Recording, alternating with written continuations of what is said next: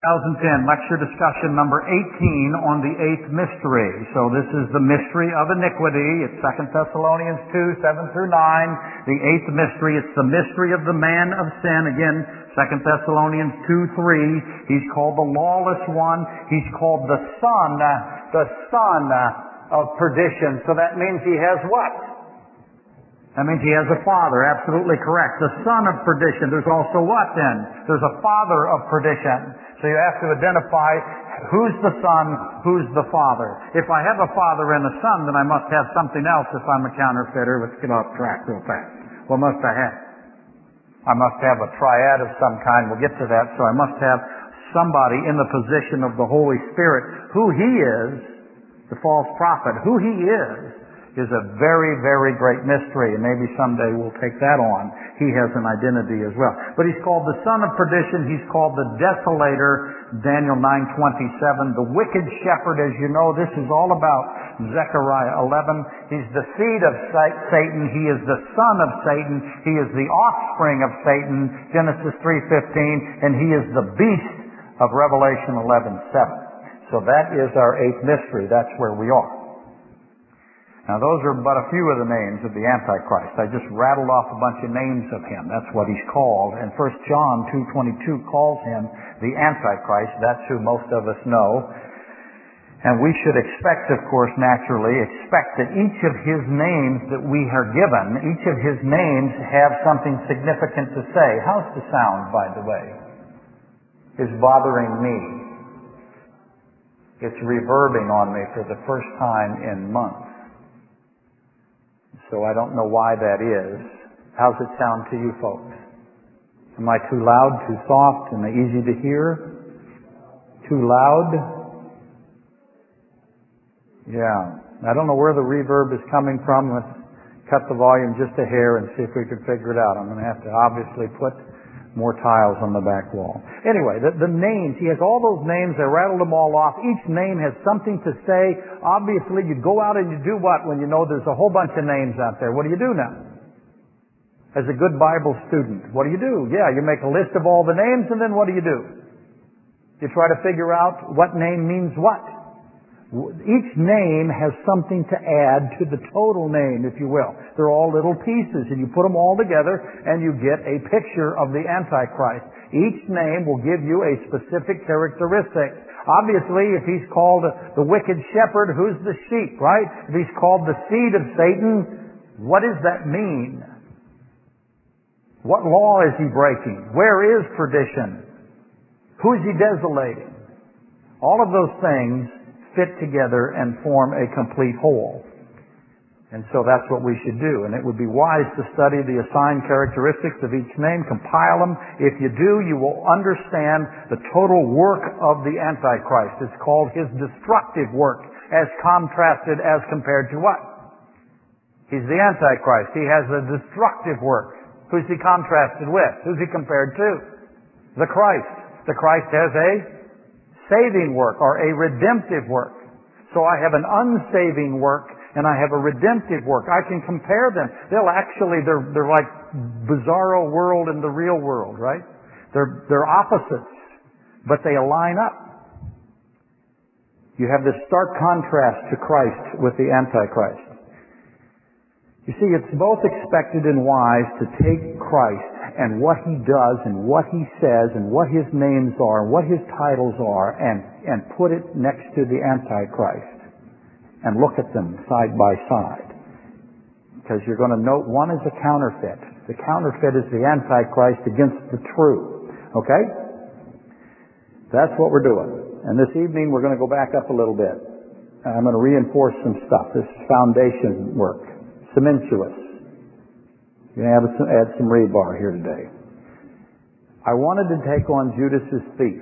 And so that was my goal. I was going to explain why he's called a thief. What else is he called? Son of perdition. What else is he called? Thief, son of perdition. In the New Testament, Judas has these things assigned to him. He's called the son of perdition. He's called the devil. Who calls him that? Christ calls him that. God in the flesh calls Judas the devil and also calls him the son of the father of perdition. What else is he called? He's called a thief. Obvious question. What's he steal? What's the crime? What's he got? Is he a petty thief? Do you suspect he's a petty thief? Took a couple of bucks? That's your position on Judas. You have greatly missed the crime that he has committed. Greatly missed it. He's stealing something. What's he stealing and who's he stealing it from? Why is he called a thief? He's also called, and this is very important, that man. Not any man or a man, but he's called that man, specifically referred to as that man. Who calls him that? Christ does. Christ calls him that man, the son of perdition, the devil. But I think the most important one that he's called, uh, that solves so much of who he is and what he's doing, he is called a guide. He's a guide. So what's the obvious question? Who's he leading? Who's he guiding? Where's he guiding them to? What's his plan? He's also, of course, in the Old Testament called all kinds of things uh, as you know, wicked shepherd. Well, we are, we're going to end up hopefully at thief. I mean, if I go fast enough. So I just want you to know that Judas has titles, and most of those titles are given to him. Three out of five are given to him by Christ himself. So hopefully we get to thief, and we're going to try to determine the full scope of that word, what it means, what was stolen, who did he steal it from, why did he steal it?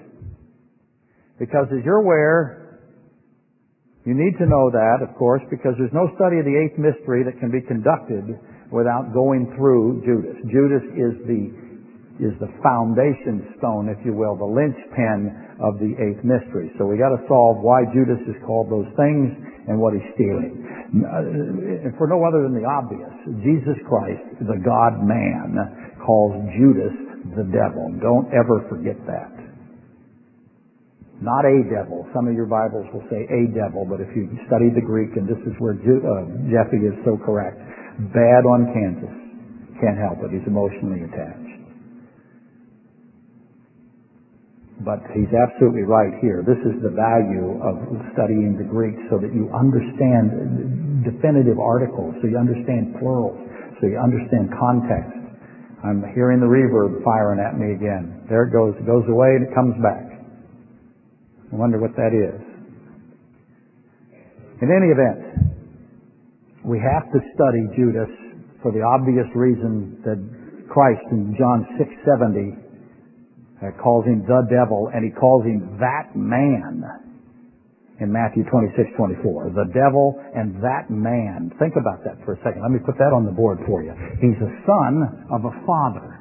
So, and he's called the devil by God and that man.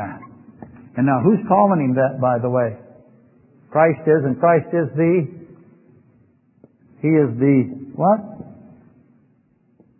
So I have a God man, and I have a opposite, I have a devil man.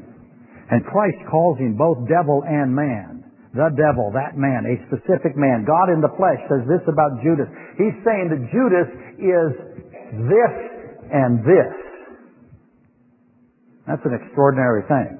The Lord God Almighty, the creator of all things, the one who is outside of time, the creator of time, he calls Judas devil man. What's the obvious question?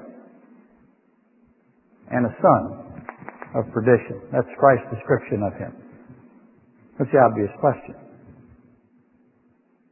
How can he be both devil and man at the same time?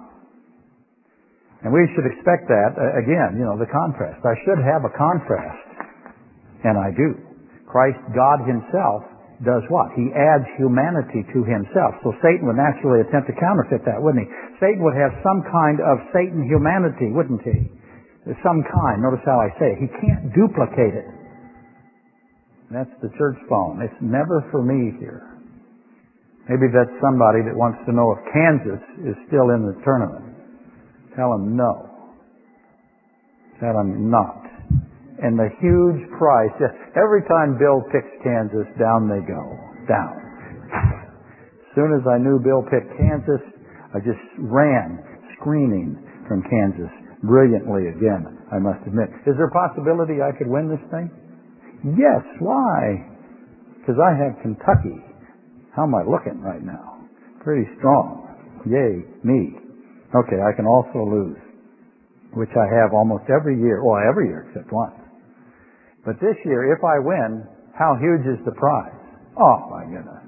I think it'll be a new car or something. Okay, I thought that would get us past the phone call, but it's not doing it. We'll keep moving. Satan is going to have some kind of Satan humanity. He cannot duplicate, wow, the hypostatic union. He can't do it. But he can have some kind of human devil thing going on.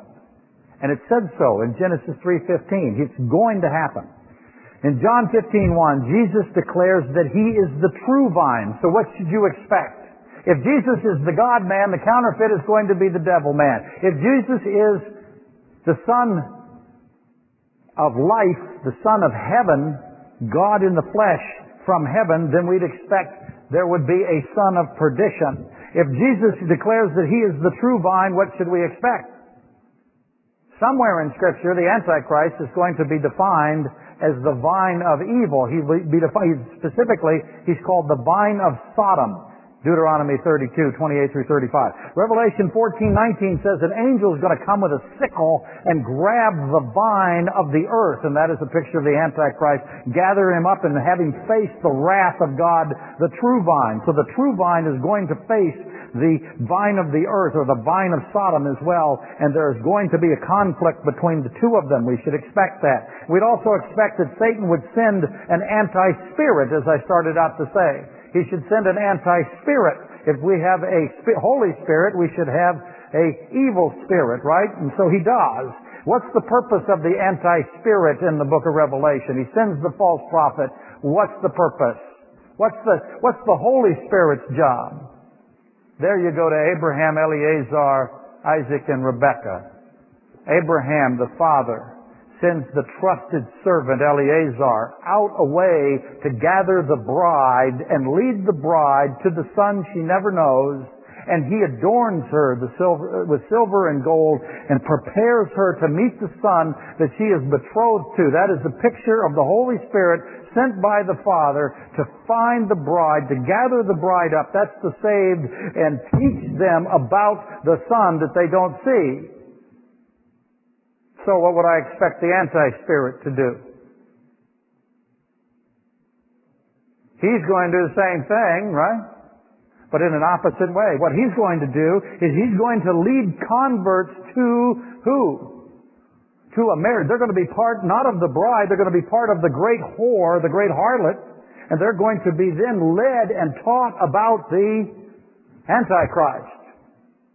And those converts are going to be lied to. I'll get to that in a minute. And they're going to expect the Antichrist to be something that he's not. And they will be led not to salvation, but to what? Destruction. And, and Lori and I, I'm watching this TV. I'm watching things go on nowadays. I just see. Um, do you know what percentage of the people of Israel believe that our current government will support them in a conflict against Iran? Do you know what percentage it is? It's 4%. Do you know what it was under the, under President Bush? You know what? It was 88% believed that we would intervene on their behalf and support them. It's 4% now. They're convinced that the government of the United States is hostile to them. There's only one mistake you can make as a government, frankly, actually two. One is to kill the innocent, the children of God. Kill children. That'll get you in trouble. The other is to attack Israel or fail to defend them. For the first time in my life, we have an openly hostile government to the nation of Israel. Carter hid it a little bit. This guy, we're, not hiding it now. That is a phenomenal thing. That, I can't even begin to talk about what that is. But it just, just stuns me to watch this. But anyway, we'll have an anti-spirit. He's going to glorify and magnify the antichrist. He's going to lead converts and believers to the antichrist where they will be devoured. It says in the Bible, says in Zechariah 11 that he eats them. He strips their flesh off and devours them, grinds them into pieces. So this anti-spirit would then be a counterfeit and would oppose the Holy Spirit. This, as you know, is the false prophet of Revelation 13, 11 through 18. It's the third member of the satanic triad. When I say that, you got to know that. You got to know the difference between a triad. That's what Satan can do. He can have three pieces that make up a whole versus the triune. See, he's going to have a counterfeit versus the triune or the trinity you might call. The triune's a little better term, more correct. The triune are three pieces that are the whole. Now I know that may not make sense to you now. But again, Satan cannot Uh, it's a key distinction. Satan, he's subject to the created order because he himself is a created being. He's part of the created order. He is part of space, matter, energy, and time. And that means that he cannot be triune. You can only be triune if you are outside of the created order. So Satan's limited to a facsimile, a fake. But don't forget that the Antichrist is Satan's masterpiece. It is his life's work. He has a masterpiece. Now along this line, let's look at a, a key verse, one that has confounded scholars for centuries. So we're going to look at it, see if we can figure it out. Because we're not scared of them, them their scholars. They just worked on it their whole lives. We're going to take it on for 15 minutes here and see if we can solve it. Okay, maybe a little longer than that it took. 9 1, that's where we'll start in Revelation 9 1 and 2. Then the fifth angel sounded, and I saw a star from heaven to the earth. A star fallen, sorry. Then the fifth angel sounded, and I saw a star fallen, and that's a key word. So in other words, he's already fallen, right? I saw a star fallen from heaven to the earth. To him was given the key to the bottomless pit. Now, almost every scholar agrees this is who. I have a fallen star, a fallen angel, and he, he, he fell at some time previous, and now he is fallen, and he is given the key to the bottomless pit. Who is it? Most scholars say yes, that this is the day star of Isaiah 14:12, Luke 10:18. This is Satan and Satan is permitted to open the abyss. Why would he want to open the abyss is the next obvious question. He got the keys. Is he happy about that? He knows what's in the abyss. Where is the abyss, by the way? That's right, underneath Babylon. I have Jerusalem and I have Babylon, right? Every place you go, God has a city, uh, Satan has a city. We have cities. And he wants to get into the abyss, okay? So we go to 9-11 now. There's, there's beings in the abyss. If you read it, it's extraordinary. And we've, that's one of my favorite chapters, by the way, in all of the Bible. The uh, women-haired lion teeth things. Uh, these are really cool. They won't be if you're here, though. But it's a wonderful, wonderful passage because it tells you what is going on prior to the flood. And they had as a king over them, these creatures, they had a king over them, and he is called the angel of the bottomless pit, whose name in Hebrew is Abaddon, but in Greek he has the name Apollyon. So in the abyss, locked up, is a king over the creatures, over the beings that are also imprisoned in the abyss. So you got a whole bunch of obvious questions, don't you? Why does Satan want him out of there? Who is he? Who's in there? What we learn real quick is that the abyss has a king and all the occupants of the abyss are subject to the king. So who's this guy? And Satan's got the king springing, plus whoever else is in there. The angel of the abyss, also called in the Hebrew Abaddon and in the Greek Apollyon. Why does he have Two names, because what does the name mean? It means destroyer. So the king, king destroyer, who has a Hebrew destroyer and a Greek destroyer, or a Gentile destroyer. What's your Bible written in, by the way, in its original form? Jew and Gentile. He's got a Jew name and a Gentile name. Hebrew, Greek, right? Jew, Gentile. New Testament in Gentile. Old Testament in Jew. Why does God do that? Why did he pick the Greeks, by the way? Why couldn't he pick something easy like Chinese? Why the Greeks? Who are the Greeks, by the way? You've all seen the movies. Who are the Greeks? Who are the Spartans in apocryphal history? Hmm? Tribe of Dan, yes. That's who they say. That's who they say the Spartans were. That would really be funny to me if that were the case. Who knows? I don't know who the, the lineage is, but God knows, doesn't He? But He likes Greek and He loves Hebrew. Both translate to destroyer. The angel of the bottomless pit will be the destroyer of two groups of people. Who's He going to destroy? He's going to destroy the Jews and He's going to destroy the Gentiles. So he's the destroyer of the Jews and the Gentiles. Now, there are two major views as to the identity of the king of the bottomless pit. One of them is probably best represented by Henry Morris. He will say to you that this is a fallen angel, what he calls the twice fallen angels. So as opposed to the once fallen angels. Does anybody have any idea where I could get twice fallen or where Henry gets twice fallen angels? Genesis 6. Yeah. I have fallen angels who do what in Genesis 6? Cosmologically mix with human beings and create the Nephilim. Okay? He calls them twice fallen angels and he says this is the leader of those angels of Genesis 6 that caused God to do what? Noetic flood. Correct. That's number one view or that is the strongest view. Number two view is that this is you can do this. This is, this is Judas. This is the Antichrist. He's in the abyss. And he is king over the fallen angels of Genesis 6. There's another view that said that it's Satan, but that's very difficult to defend, especially if you got Satan with the keys unlocking a place that Satan's inside.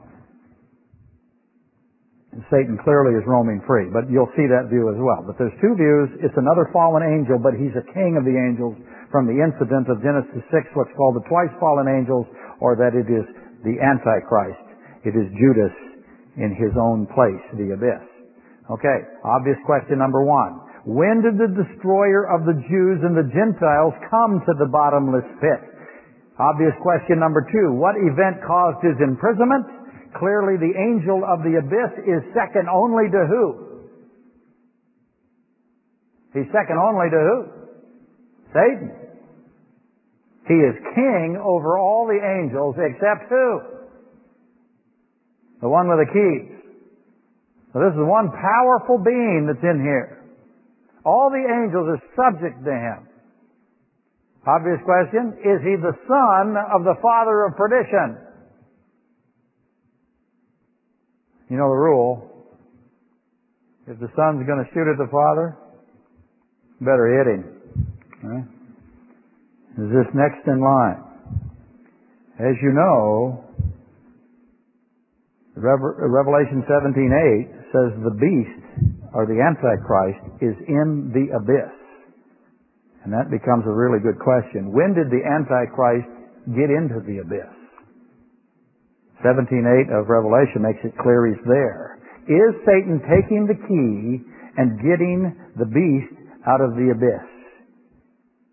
Second only to Satan in power and authority is the beast, the devil man in the abyss. If he is a devil man, is he an angel? Is he an angel man? Yeah, he's a fallen angel man, isn't he? Fallen angel man equals devil man if he is of Satan. So he's either fallen angel, or he is fallen angel man, or he is devil man. Those are really your three choices. So keep going. Anyway, remember Genesis 3.15. This is the seed of Satan that we're discussing. Is the seed of Satan, is the Antichrist, is the son of perdition, is the being that is part of Satan's counterfeit triad that represents the God-man. Is he in the abyss? And if he's in the abyss, how did he get there? Does this in fact lead to Acts 1, 16 through 25, which is what? The hanging death of Judas. Now remember, I told you before we started, I am going to solve for you today why Judas hung himself, why Judas is called a thief, why Judas got the money box. All of that. Everything. I'm going to lay it out for you. You can't miss it.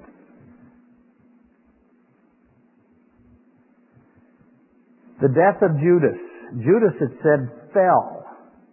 When somebody falls in Scripture, what's that mean? Judas fell. We have a tendency to think that that means Judas what? If a king falls in a battle, what's that mean? Dead. Judas fell in a battle is how that is used in that particular place in Scripture. So Judas died, and then it says, so that he could go to his own place. The purpose of his death, the purpose of his falling, was so that he could go to his own place. Of no one else is it ever said, except of Judas, that when he dies, that he went to his own place. In all of Scripture, no one, in all of history of man, the only one it is said of that when he dies, that he went to his own place, Judas. The only one called the son of perdition, Judas. The only one called the devil, Judas. The only one that Satan himself entered into, Judas. Where's his own place? Obvious question. Is the death of Judas the incident that sent the angel, the destroyer, the angel of the bottomless pit, the destroyer, Abaddon, Apollyon? Is that the incident that sent him to the abyss? And is that why Satan is coming with the key? By the way, the Antichrist is very often in Scripture called a king. Isaiah 30, 33. You'd expect that, wouldn't you? Wouldn't you expect the Antichrist would always be called a king? He's called a king all over the place. But why would I expect him to be a king? Because Christ is a king, right? I'm going to have the same areas. They're all going to be clicked off. Isaiah 30, 33, uh, Daniel 8, 23, Revelation 17, 12. There's three places where he's called a king. He has a crown. He would want a crown. You'd expect him to have a crown. What else would you expect him to do as king? He's got a, he's a king. He's got a crown. What's he going to do? He's going to rule. He's not just show up for parades. What's he going to ride? He's going to ride a white horse. Does the Antichrist in Scripture anywhere, is he ever described as riding a white horse? Why would he ride a white horse? Because the Christ rides a white horse. What's the white? By the way, where did he get the horse? God likes horses. He has a whole bunch of them, millions of them. Where did he get them? Make new ones? No, Nefesh Chayah. Figure it out. Living soul. The Antichrist would want a crown and he would want to ride a horse, and he does. Another, by the way, as an aside, the majority view of the four horses of the apocalypse. You'll buy all kinds of views or all kinds of books, and and just again, as I've said many times, just because a book is written by a well-known, popular evangelist or author or church pastor, um, and it sells a lot does not mean, does not correspond to it being accurate or theologically sound. Number one view, the majority view of the four horses of Revelation 6, 1 through 8. The four horses are just like the names. The four horses of the apocalypse are all ridden by the Antichrist. He's riding each one of them, and they are four stages over time. They also present him as inside of time. That's very important. So which is the first horse he rides?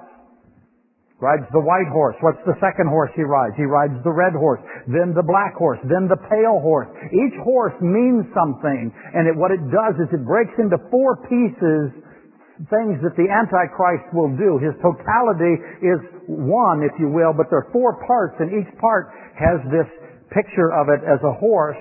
He's on the white horse. What's that mean? That's how he starts. He's on the white horse. What's he doing? What's the first thing the Antichrist is going to show himself as? He's going to show himself as a king on a white horse. What's the white horse signify in Scripture? Peace. Comes in peace. So the first time we, and I don't believe we're going to be here for the Antichrist. I have that pre-tribulational, dispensational rapture position. You can disagree with me and that's, that's okay. You might have picked Kansas. Just in case. Anyway. White horse peace. The red horse means war. And most have interpreted it to mean this is the destroying of the Gentiles, Jeremiah 4 7. So first he comes in peace and then he starts the war with the Gentiles. And then the black horse is famine. He wants to do something that God has also in typology as well as in fulfillment of that typology, what's called the Joseph typology. Joseph did what?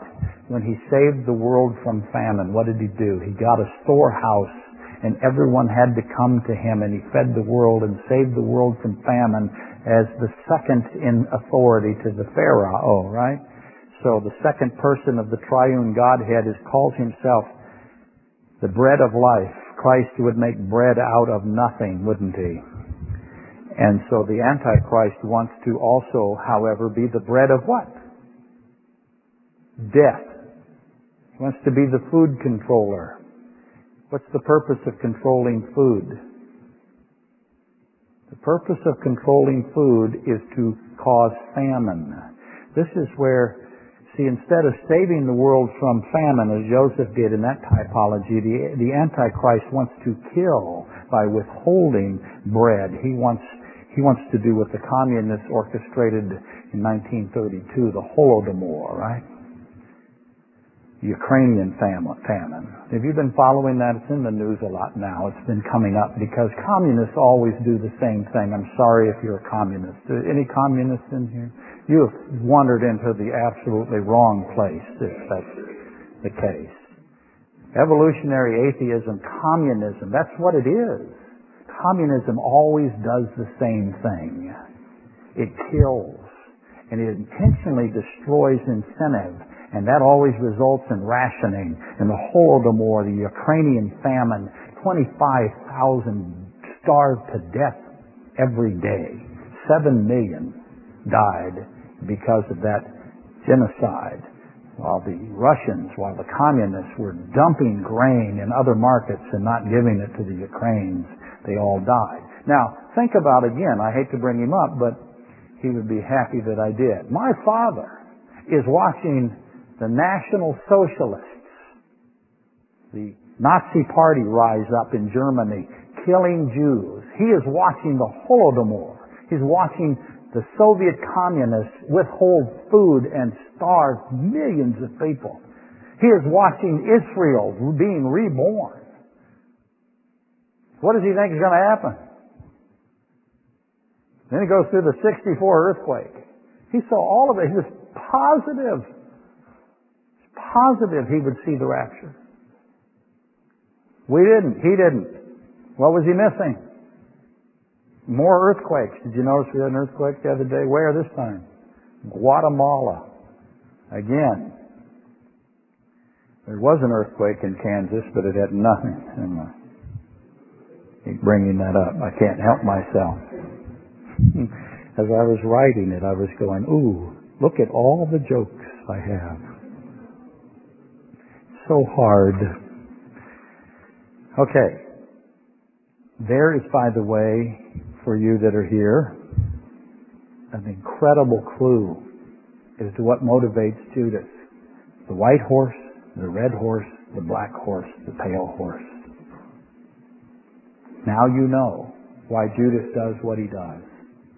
Peace, destroying the Gentiles, food controller, killing people by famine, the counterfeit bread of life than the pale horse, which is the destroyer of the Jews. Two destroyers. That's why that position on 9-11 Revelation is that this must be the Antichrist. Okay, if we accept the view that 9-11 is the Antichrist reference or is an Antichrist reference, then we would have four more key titles for him. He's the king of the locusts. He is the angel of the bottomless pit. Okay, he is the destroyer of the Jews and he is the destroyer of the Gentiles. Those four horses. Again,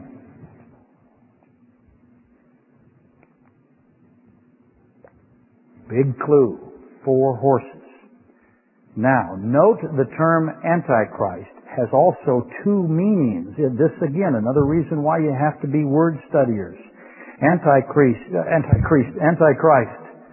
Its primary definition, it means, the word means one who is opposed to Christ. The secondary definition is one who is instead of Christ. There is a difference between opposition and instead of. And that tells you now that he's going to do just like the horses. He's going to do something in that order. He's going to be instead of and opposed to. So he starts out being what? Instead of. And then he becomes opposed to. See, it makes sense. Because just as it is, as again, with the four horses that depict four stages, so also the Antichrist name, uh, by definition, describes him having these two halves, if you will. At first, he's going to pose as the good shepherd. He's going to pose, he's going to declare himself to be the Christ, the true vine. How's that going to work? It's going to work really good. Billions and billions of people will believe it. And they're all going to get what? They're going to get a mark, right? Does God have a mark for us? Chevy talking about the saved. We have that. We have one, I hope one of the 33 things is a, is a mark. We got a mark. Where's your mark? It's on your forehead. Is the Antichrist going to have a mark? Where's he going to put it? On the forehead. The difference is, is ours is what? Visible to only to God. His is visible to man. If it's visible to man, by the way, that is why I hate to pick on you, but I can't help it. That is why uh, Leviticus 19 talks about the markings on the priesthood of the Pharaoh and what they represent. And we call those today. You didn't do it for this reason if you did it, and don't uh, don't think that I'm condemning you. I'm not. But you do need to know that there is an invisible mark and that man cannot see, and that is God's mark. And do not mark yourself for man to see you. That's what the Bible says. Why? Because, not because you're going to, you know, be beaten. Okay, you may be beaten. But we're all going to be beaten. But you're supposed to know you have an invisible mark. And you're not supposed to, you're supposed to value that invisible mark, and you're not supposed to be marked so that men can see. The Antichrist does that. Okay? But he's going to pose as the good shepherd. He's going to declare himself to be the true vine. He's going to declare himself to be the Christ. And then what's he going to do? That's how he starts. Instead of, and then he's going to pull the mask off, and he's going to reveal himself to be Satan inside of him. Evil. The Antichrist has a revelation. He reveals himself to be the spawn of Satan, pure evil, where Jesus Christ also has a revelation, doesn't he? I'm not a revel, yes, a, re- a revelation, a revealing. Jesus Christ does it on the Mount of Transfiguration. He opens himself up and reveals that he is the Shekinah glory inside of humanity. Okay? But he also has a revelation that he is Creator God in the flesh, pure goodness in the book of Revelation when he comes to the Mount of Olives. Now, let's go to John 8:44. This is another very important little piece. You have already solved why Judas took the money box, haven't you? And the answer is, I actually gave this test once. I don't know if Katrina took it. I actually gave it once, and I said, why did Judas take the money box? You know the answer I got back, and I counted it as correct. The answer I got back was, four horses, coach. I gave extra credit if they knew the colors of the horses. That's the answer. Why did Judas take the money box when he and Satan were departed, when they were cast out after the Passover meal? Four horses. Why does he argue over the anointing oil? What's the answer? Four horses. Why is he called a thief? What's he steal? What's the answer? Four horses. Why does he kiss Christ in the Garden of Gethsemane? What's the answer? Four horses. Simple.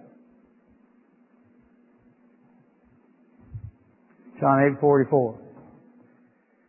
You are of your father the devil, and the desires of your father you want to do. He was a murderer from the beginning and does not stand in the truth because there is no truth in him. When he speaks a lie, he speaks from his own resources, for he is a liar and the father of it. That is the New King James, and that is as horribly translated as I possibly could find.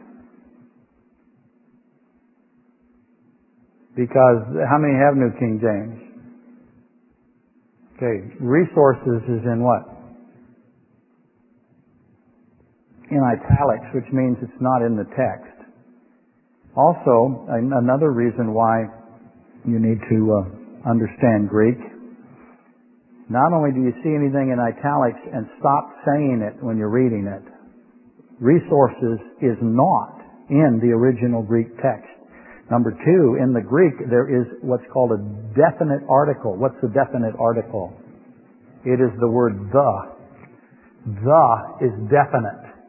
It isn't a lie, it is the lie. So let me reread it. Because there is no truth in him. When he speaks the lie, he speaks from his own. His own what? What's the next question? What is the lie? Or another way, who is the lie? And that's the correct way to, to think that through. For he is a liar and the father of his own, the lie. Now it makes sense, doesn't it? It's talking about a person. When he speaks the lie, he speaks from his own, for he is a liar and the father of it. The it refers back to the lie. He is the father of the lie. The lie is a person. What person is it? Is the Antichrist. Clearly, John the Apostle is speaking of the physical offspring of Satan here, his son, the son of perdition, who, by the way, is called the son of perdition. Thank you, yes. This is the Antichrist, the beast who was and is not and will ascend out of the bottomless pit. 17.8 Revelation. This is the angel of the bottomless pit. This is the one who went to his own place. This is the king of the locusts. This is the destroyer. This is the lie, Satan's own, the father of the lie, not just allegorically or, um, but actually physically the Antichrist called the lie in absolute opposition to the truth. Now, Revelation 13:4. I'm not going to go to it. I'm just going to tell you what it says. It says, "Who is like the beast? The beast comes out. He dominates the world. The angel of the bottomless pit is called out by Satan, who has the key, lets him out, and the whole world is stunned at this person. Who is like the beast? And that's an incredible verse. The entire world says, who is like this? It's, a, it's in rhetorical form. The question implies the answer. Who is like the beast? No one is like the beast. No one is like the beast. That's the cry of the whole world. Both marveling and also what? Converted, worshiping, joyous as they go to where? To destruction. He intends to devour them. People who will go towards somebody who intends, you've seen the movies. Don't open that door. Don't believe that guy. People who will go towards somebody whose sole purpose is to manipulate them into eating and tearing them to pieces. Who would do that? Who would go towards somebody that would do that to them? Yes, Teenage boys, that's right. The whole world becomes a teenage boy. One, uh, it's kind of funny, but I wish it wasn't so funny. The whole world is going to say, who is like the beast? be converted by the anti-spirit, worship him, and go into condemnation for all eternity. And it, by the way, stands in contrast. See, if I have a cry that said, Who is like the beast? What would you expect in the Bible? Who is like God? And it is. That's the Song of Moses. That's Exodus 15, Psalm 71, and 86. Who is like the Lord? There is none like you. Absolute love, mercy, holiness, just, absolute life. None like God. And the Antichrist is the opposite of that. As absolute as you can get. There is none more evil or wicked who seeks destruction. Okay? Now you know why Judas took the money box. Which horse is it? Come on. How many horses you got? You got the white horse. Is it the white horse? How many white horse people think that's the reason he took the money boxes because he's coming in peace? The reason he took the money box is he's going to destroy the Jews. The reason he took the money box is famine. The reason he took the money box is going to destroy the Gentiles. Is that why he did it? Okay. I want you to start attaching a horse to his motives and you'll figure him out. Okay. He would be in the instead of stage, pretending to be the Christ, attempting to deceive the nation of Israel, lying about feeding who? The poor. Instead of, instead what's he doing? He's orchestrating death by famine He's establishing the food controlling aspect of his destruction, the black horse. So we, now we can see the money box come into the light. Why is Judas and Satan always have it? Why do they always want it? It has something to do with the black horse. It has something to do with the food controller. It has something to do with famine, death by famine. Obviously the money box connects to the anointing oil because the anointing oil connects to what? Connects to the poor.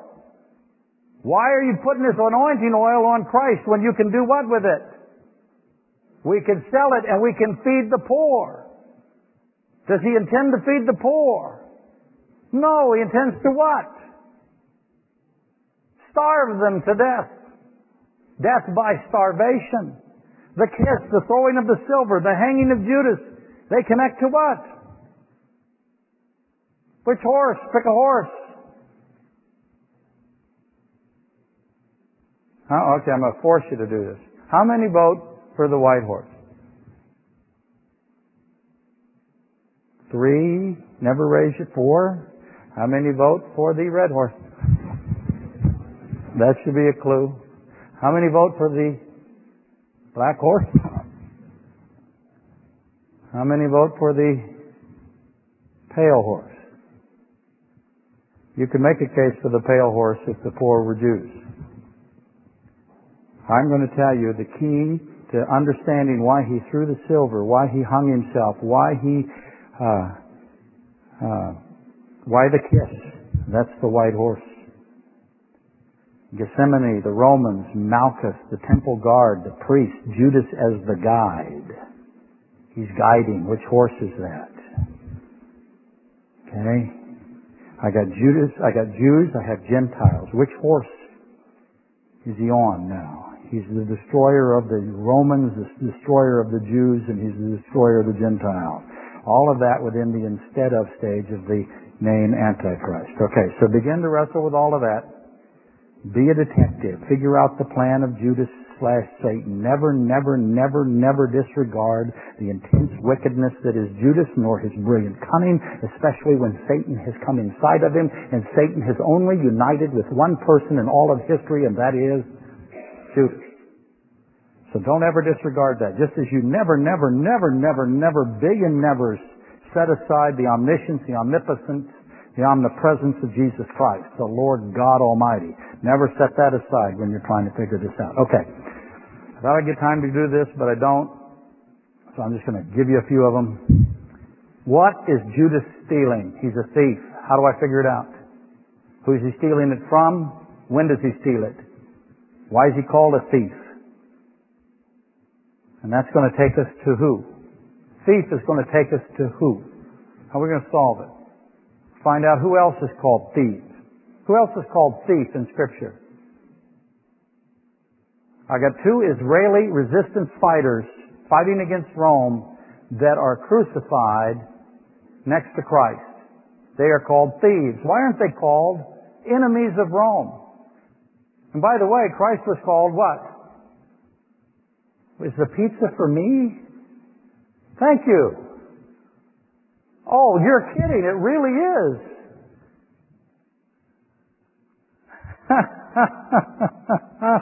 Who was here last week? I made a joke. I said we have all these hundreds of people that listen to us by iTunes. And I said, wouldn't it be great if we could get them to have a pizza? How many are out there? Oh, that, there it is. Thank you.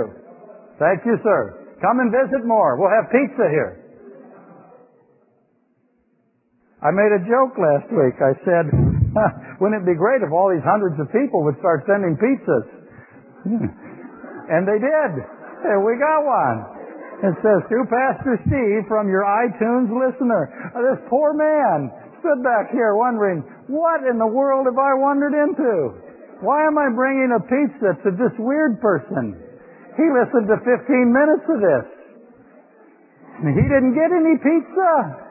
At least you get pizza. Well, whoever you are, iTunes listener, thank you very, very much. And you're wise to remain anonymous. And thank you. We'll cherish that. I hope it's meat pizza. Okay. I should have specified. I never really thought it would. We talked about it. Okay. Why does God call these two Israeli resistance fighters crucified equidistant to Christ? He also calls them thieves. This is going to send us back to Proverbs 6 as musicians come forward. Because Proverbs 6 is where we started all of this, right? Because you see, Christ describes himself also as a what? What does Christ call himself? He's a thief. He says what? 2 Peter 3.10, Revelation 16.15. I come as a thief in the night. Pay attention. Christ calls himself a thief. What is Christ stealing? And notice he's like a thief. Notice the distinction. Judas is a thief. Christ is like a thief because he's doing something. Proverbs 6 helps us with that. The Antichrist is a thief. Christ, the Christ, comes into the strong man's house, Matthew 12, 29. Remember that? Remember we went Proverbs 6, Matthew 12, 29? And he binds the strong man and he takes what the strong man has stolen. So that's where we're headed. So begin to reread Proverbs 6, Matthew 12 again, because that's where we're going to be. Back to where we started. I have led you into a complete circle. And yes, you're totally lost, and we are chasing our tail. That's what we're doing. And isn't it wonderful we got pizza? That is really cool. That makes me think of other things now. Wouldn't it be wonderful if one of the hundreds of people in the iTunes would send donuts? That would be great. That would be great. Well, that's, yeah, that's for Ishtar. Hey, iTunes folks, we're having steak on Ishtar, first fruits. So you're welcome to come. Don't identify yourself, whatever you do. Okay, let's rise and be dismissed.